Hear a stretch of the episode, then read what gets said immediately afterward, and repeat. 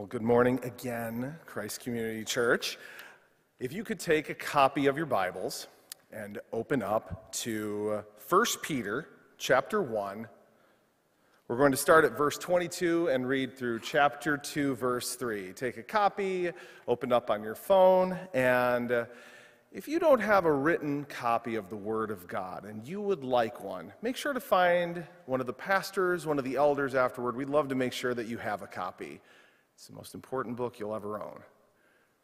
So open up to your copy of God's Word, 1 Peter chapter 1 verse 22. We'll start there.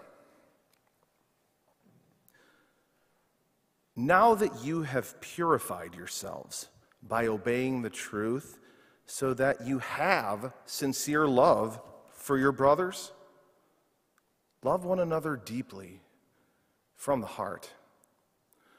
For you have been born again, not of perishable seed, but of imperishable, through the living and enduring Word of God. For all men are like grass, and all their glory is like the flowers of the field. The grass withers and the flowers fall, but the word of the Lord stands forever. And this is the word that was preached to you. Therefore, rid yourselves of all malice and all deceit, hypocrisy, envy, and slander of every kind. Like newborn babies, crave pure spiritual milk, so that by it you may grow up in your salvation, now that you have tasted that the Lord is good.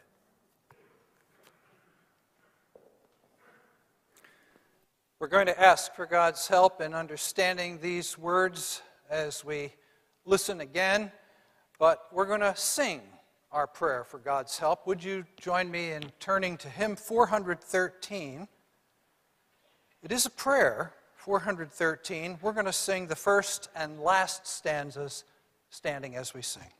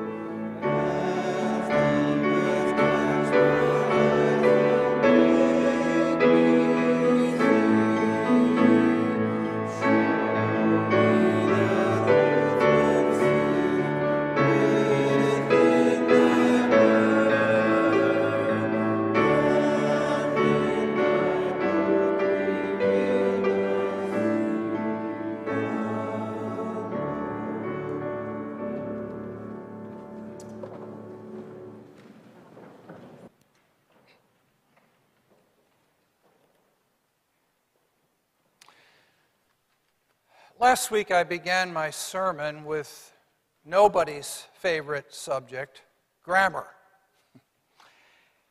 And I'm going to risk it again. Even if grammar does not exactly flip your switches, it can help us understand God's Word better. So, for example, last week we looked at the difference between indicative sentences and imperative sentences.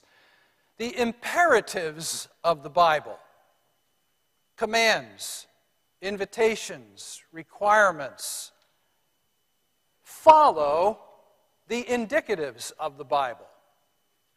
What God has done, is doing, and will do for us.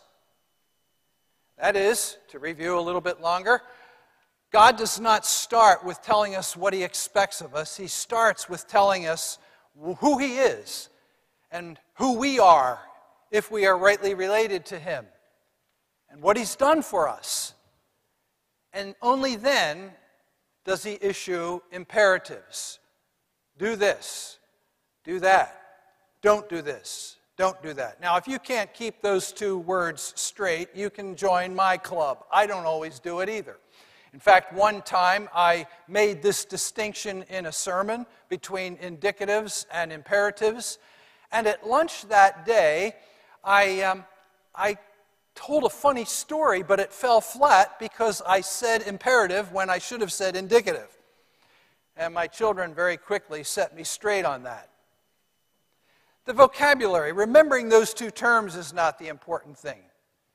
What is important is to remember and to look for this as you read the Bible that what God is and what God does precedes what God asks or commands of us. His gracious salvation precedes our life of grateful obedience.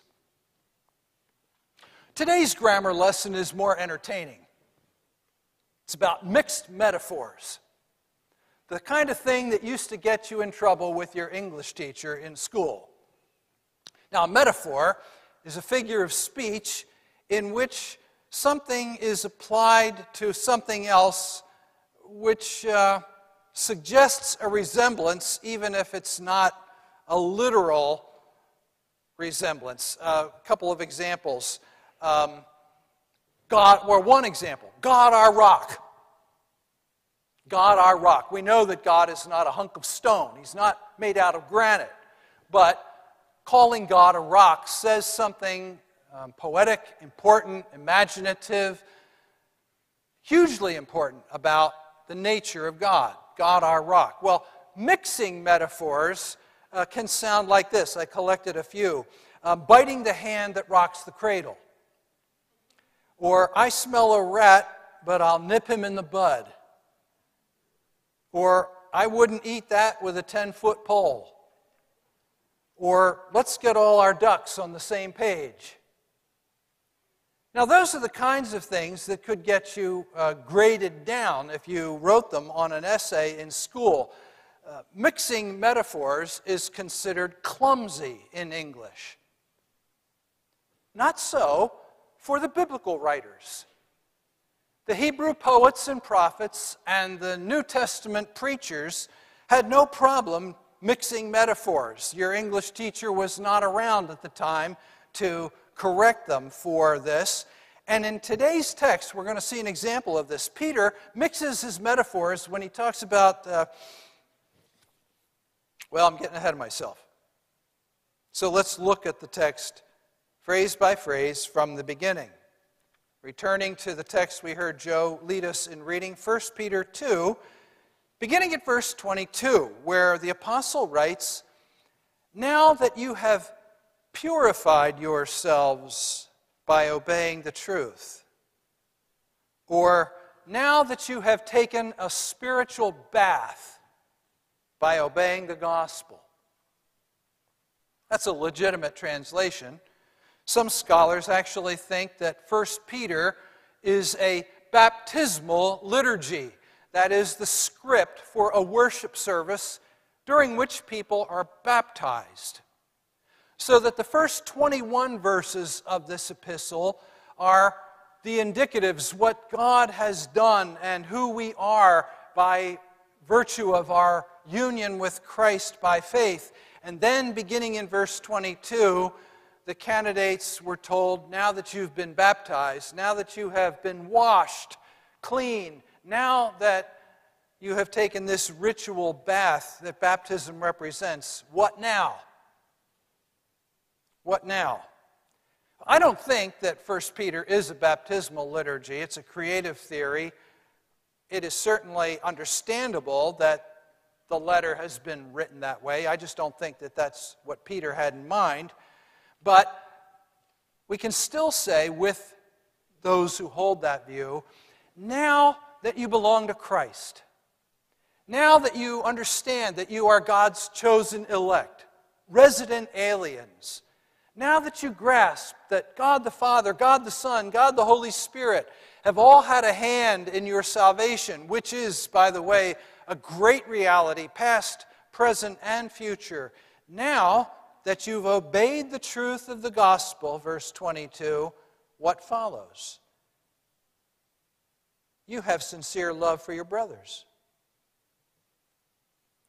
You didn't realize this, but you know a Greek word, Philadelphia. That's the word that Peter uses here brotherly love. Now you have, now that you have obeyed the gospel, now that you have purified yourselves by accepting and embracing the truth, you have sincere love for your brothers. Now, I think it's noteworthy that Peter doesn't say that you ought to have love for your brothers, you should have love for your brothers, or have love for your brothers. He says you do. It just follows that if God's love has touched your heart, then God's love is in your heart. John says the same thing in his first epistle. 1 John, if you claim to be a Christian but don't love your brothers, don't think, well, I guess I'm just an imperfect Christian. He says, you, you're probably you're not a Christian. You're not a Christian. We are not free to say, well, I, I realize that Love is a growth area for me that I'm going to have to work on someday. Maybe next January when I make new resolutions because this month is already over. It's too late for 2023. No. Love is not optional, it is the mark of the Christian. Now that you have purified yourselves by obeying the truth so that you have sincere love for your brothers, love one another deeply. Peter wants us to grow in love. You do love your brothers because you're a Christian. Continue to grow in that area. Grow in that area. 4, verse 24. You have been born again. Or, uh, verse 23. You've been born again. The reason that Peter can say, You do, in fact, love your brothers, now grow in this virtue of love is because you've been born again. You can do this. You can do this. You have God's life in you. If you were to say to somebody who does not have God's life in him, love your brothers deeply, you would be asking the nearly impossible. But when you have been born again, made a child of God, and you have His supernatural life in you, then you can do what comes naturally, according to your new nature. Live out this supernatural life that began with the new birth. You have been born again, and here comes Peter's first metaphor. You've been born again not of perishable seed, but of imperishable through the living and enduring Word of God. The Word of God, whether written or proclaimed, is seed. It's seed. You heard a sermon or a campfire talk, and the seed of the gospel took root in your heart and began to make you a new person you uh, stumbled across a Christian broadcast on the radio or saw a gospel tract somewhere, and the creative, living Word of God was implanted in your heart and began a brand new you. Now, the seed that leads to physical birth is perishable. Like all things biological, it will die. But Peter wants us to know that the seed that leads to spiritual birth is imperishable. The life that it starts will go on forever. Mr. Chin, like most North Koreans, grew up an atheist, in fact, believing that Christians, because this is what he had been taught, harvest other people to eat their organs, that the Bible is full of evil and should never be read. Well, he may have lived his entire life in this delusion and the dictator worship that is so brutally enforced in the world's most repressive regime. But in the 1990s, a devastating famine hit North Korea, took the lives of 3 million people. Imagine that 3 million people starving to death. Mr. Chin risked death to cross the border to China, where he heard that churches were giving away food. Well, while there, he received not only food, but a Bible. And he was reluctant to read it at first, but he did read it and believed, and a new life began. And after that, Mr. Chin began periodic crossings of the border, risking torture and death every time in order to bring seed, God's Word, back to his home country. Know this nobody ever becomes a Christian apart from the Word of God. Nobody ever starts new life in Christ apart from the Word of God. You may nurture good relationships with your unbelieving friends, and God will use that loving relationship to soften their hearts, but at some point, they're going to have to hear the Word of God.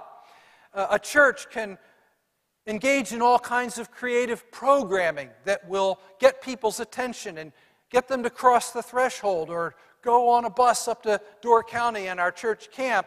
But at some point, if they're ever going to be one with Christ and a member of God's family, the seed of God's word is going to have to take root in their heart. Paul put it this way faith comes by hearing, and hearing by the word of God. It is seed.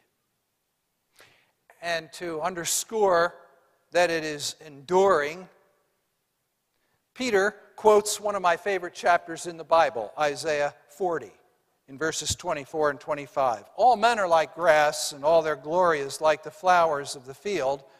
The grass withers and the flowers fall, but the word of the Lord stands forever. Um, human beings and all of our products will wither, as does the grass, but not God's word. And this is the word that was preached to you, Peter says. North Korea's regime would love to destroy the Bible. I have seen a picture of a museum there where they have some of the Bibles that they have confiscated, the few Bibles that they didn't shred or burn. Um, but they're not going to succeed in destroying the Bible. Western democracies do not typically shred or burn Bibles, but have other ways of ignoring it or trying to get around it. I read about one such attempt from a surprising source the Conservative Book Project.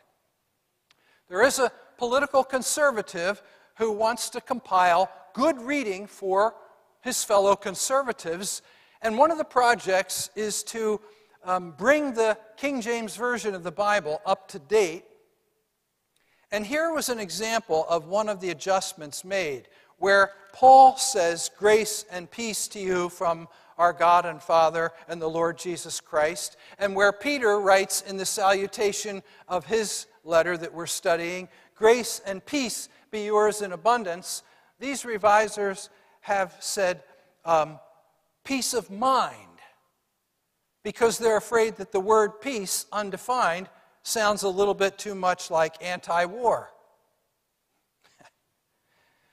but God's word will be heard when North Koreans and muddle headed conservatives have all turned to dust. And this is the word that was preached to you. This is the seed. Well, in verse 1 of chapter 2, by the way, you remember that the chapter divisions in our Bibles were not original. They were added centuries later, and sometimes they serve us well and sometimes not so much. This is one of those occasions where the subject matter doesn't really change. Um, Paul or Peter says, Therefore, in view of what I've been saying about your being born again by the seed of God's word, which is imperishable, unlike all human products. Therefore, rid yourselves of all malice and all deceit, hypocrisy, envy, and slander of every kind. I think Peter is still talking about love. He hasn't changed subjects, he's just fleshing out what love looks like. Love refrains from community destroying behaviors and attitudes like malice, ill will, self serving behavior, dishonesty of various kinds. And, and, Peter doesn't want his readers or us to think that the specifics that he mentions are the only sins to be avoided. So he says, of every kind. Maybe he knows that we can deceive ourselves into thinking that we're all right as long as we just adhere to a limited list of do's and don'ts. Honesty in some areas. I remember hearing a story about a man who took his date to Kentucky Fried Chicken to pick up some chicken that they were going to take to the park for a, a picnic together. After they went through the drive through and got to the park, they opened the bucket and found that instead of chicken, there was $800 in the bucket. The assistant manager had put the cash proceeds of the morning in a bucket, and then somebody accidentally passed that bucket out the window to this man. Well, he put the money back in the bucket they drove back to Kentucky Fried Chicken, where the assistant manager was frantic, and returned it and said, We got this by mistake. And the manager said, You must be the most honest person in town. I'm going to call the, the local news and have them interview you and take your picture because this story is on this. Nobody does this. And the man said, Oh, oh no, no, no, please, no news coverage the woman I'm with is not my wife, somebody else's wife. Was he honest? Yeah, not according to Peter, who wants us to be honest in every area. Honest and above board with the Kentucky Fried Chicken franchise, honest and above board with other married people. Avoid these love compromising, love destroying behaviors and of every kind. Now for Peter's other metaphor. Verse 2. Like newborn babies, crave pure spiritual milk, so that by it you may grow up in your salvation. Milk. The food that helps the newborn grow, the food that helps the born again grow. What is it, this spiritual milk? Well, if you're looking at the King James Version, you'll see that it translates this the sincere or pure milk of the Word. The grammar can be translated either way milk of the Word or spiritual milk. But even if spiritual milk is a better translation, it still leaves open the question well, what is this spiritual milk? And since I began by talking about mixed metaphors, maybe you can figure out that Peter is talking about the Bible again, the Word of God, the gospel. It is seed and it is milk. Seed and milk. In Peter's mixed metaphors, God's Word is the seed that gives us life and the food that nourishes life. God's Word is the seed that gives us life, and it's the food that nourishes life. You were given life by the implanted Word of God. Through it, you were born again. And now, that same Word, a new metaphor, is the sustenance that you need to grow up. Your friend comes to faith in Jesus in a home Bible study. The seed took root. Now, how is she going to grow up in her faith? Through Bible study. Somebody attends an evangelistic meeting and God opens his heart to receive the seed. What is the counselor going to advise? Get into a good Bible preaching church because that's where you will be fed. And Peter's mixed metaphor is not clumsy. It tells us that we grow as a Christian the same way we became a Christian. You cannot grow up in your salvation. You cannot grow as a Christian apart from the Word of God. So he says, crave it. Crave it. He doesn't just say, you got to hear it, you got to listen to it, you got to read it. You have to desire it. The Bible not only commands behaviors and attitudes, it commands desires. You need to desire the milk of the Word. I'm not going to tell the whole story today. Some of you have heard the story of my father's conversion in his 30s, a dramatic turnaround of his life. He was seriously lost before he trusted Christ as his Savior. But I will tell you this piece of the story. After he became a Christian, my dad craved the Word of God. This man who had dropped out of school in the eighth grade and had probably never read a book between dropping out of school and his conversion, read through the whole Bible in the old King James Version at that in just a few months because he had an appetite for God and God's Word. He craved it, and that's a mark of a true believer. Is somebody who doesn't have to have his arm twisted to come to Bible study or to get into the book. We crave the milk that will grow us in our relationship with Christ. Now, you may have to cultivate that taste. It does not come naturally according to our old nature. You may have to wean yourself off of spiritual junk food, but you can do that because you've been born again. Now that you have tasted that the Lord is good, Peter continues, crave spiritual milk so that by it you may grow up in your salvation.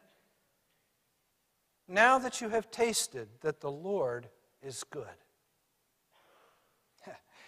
we might think that Peter is mixing his metaphors again.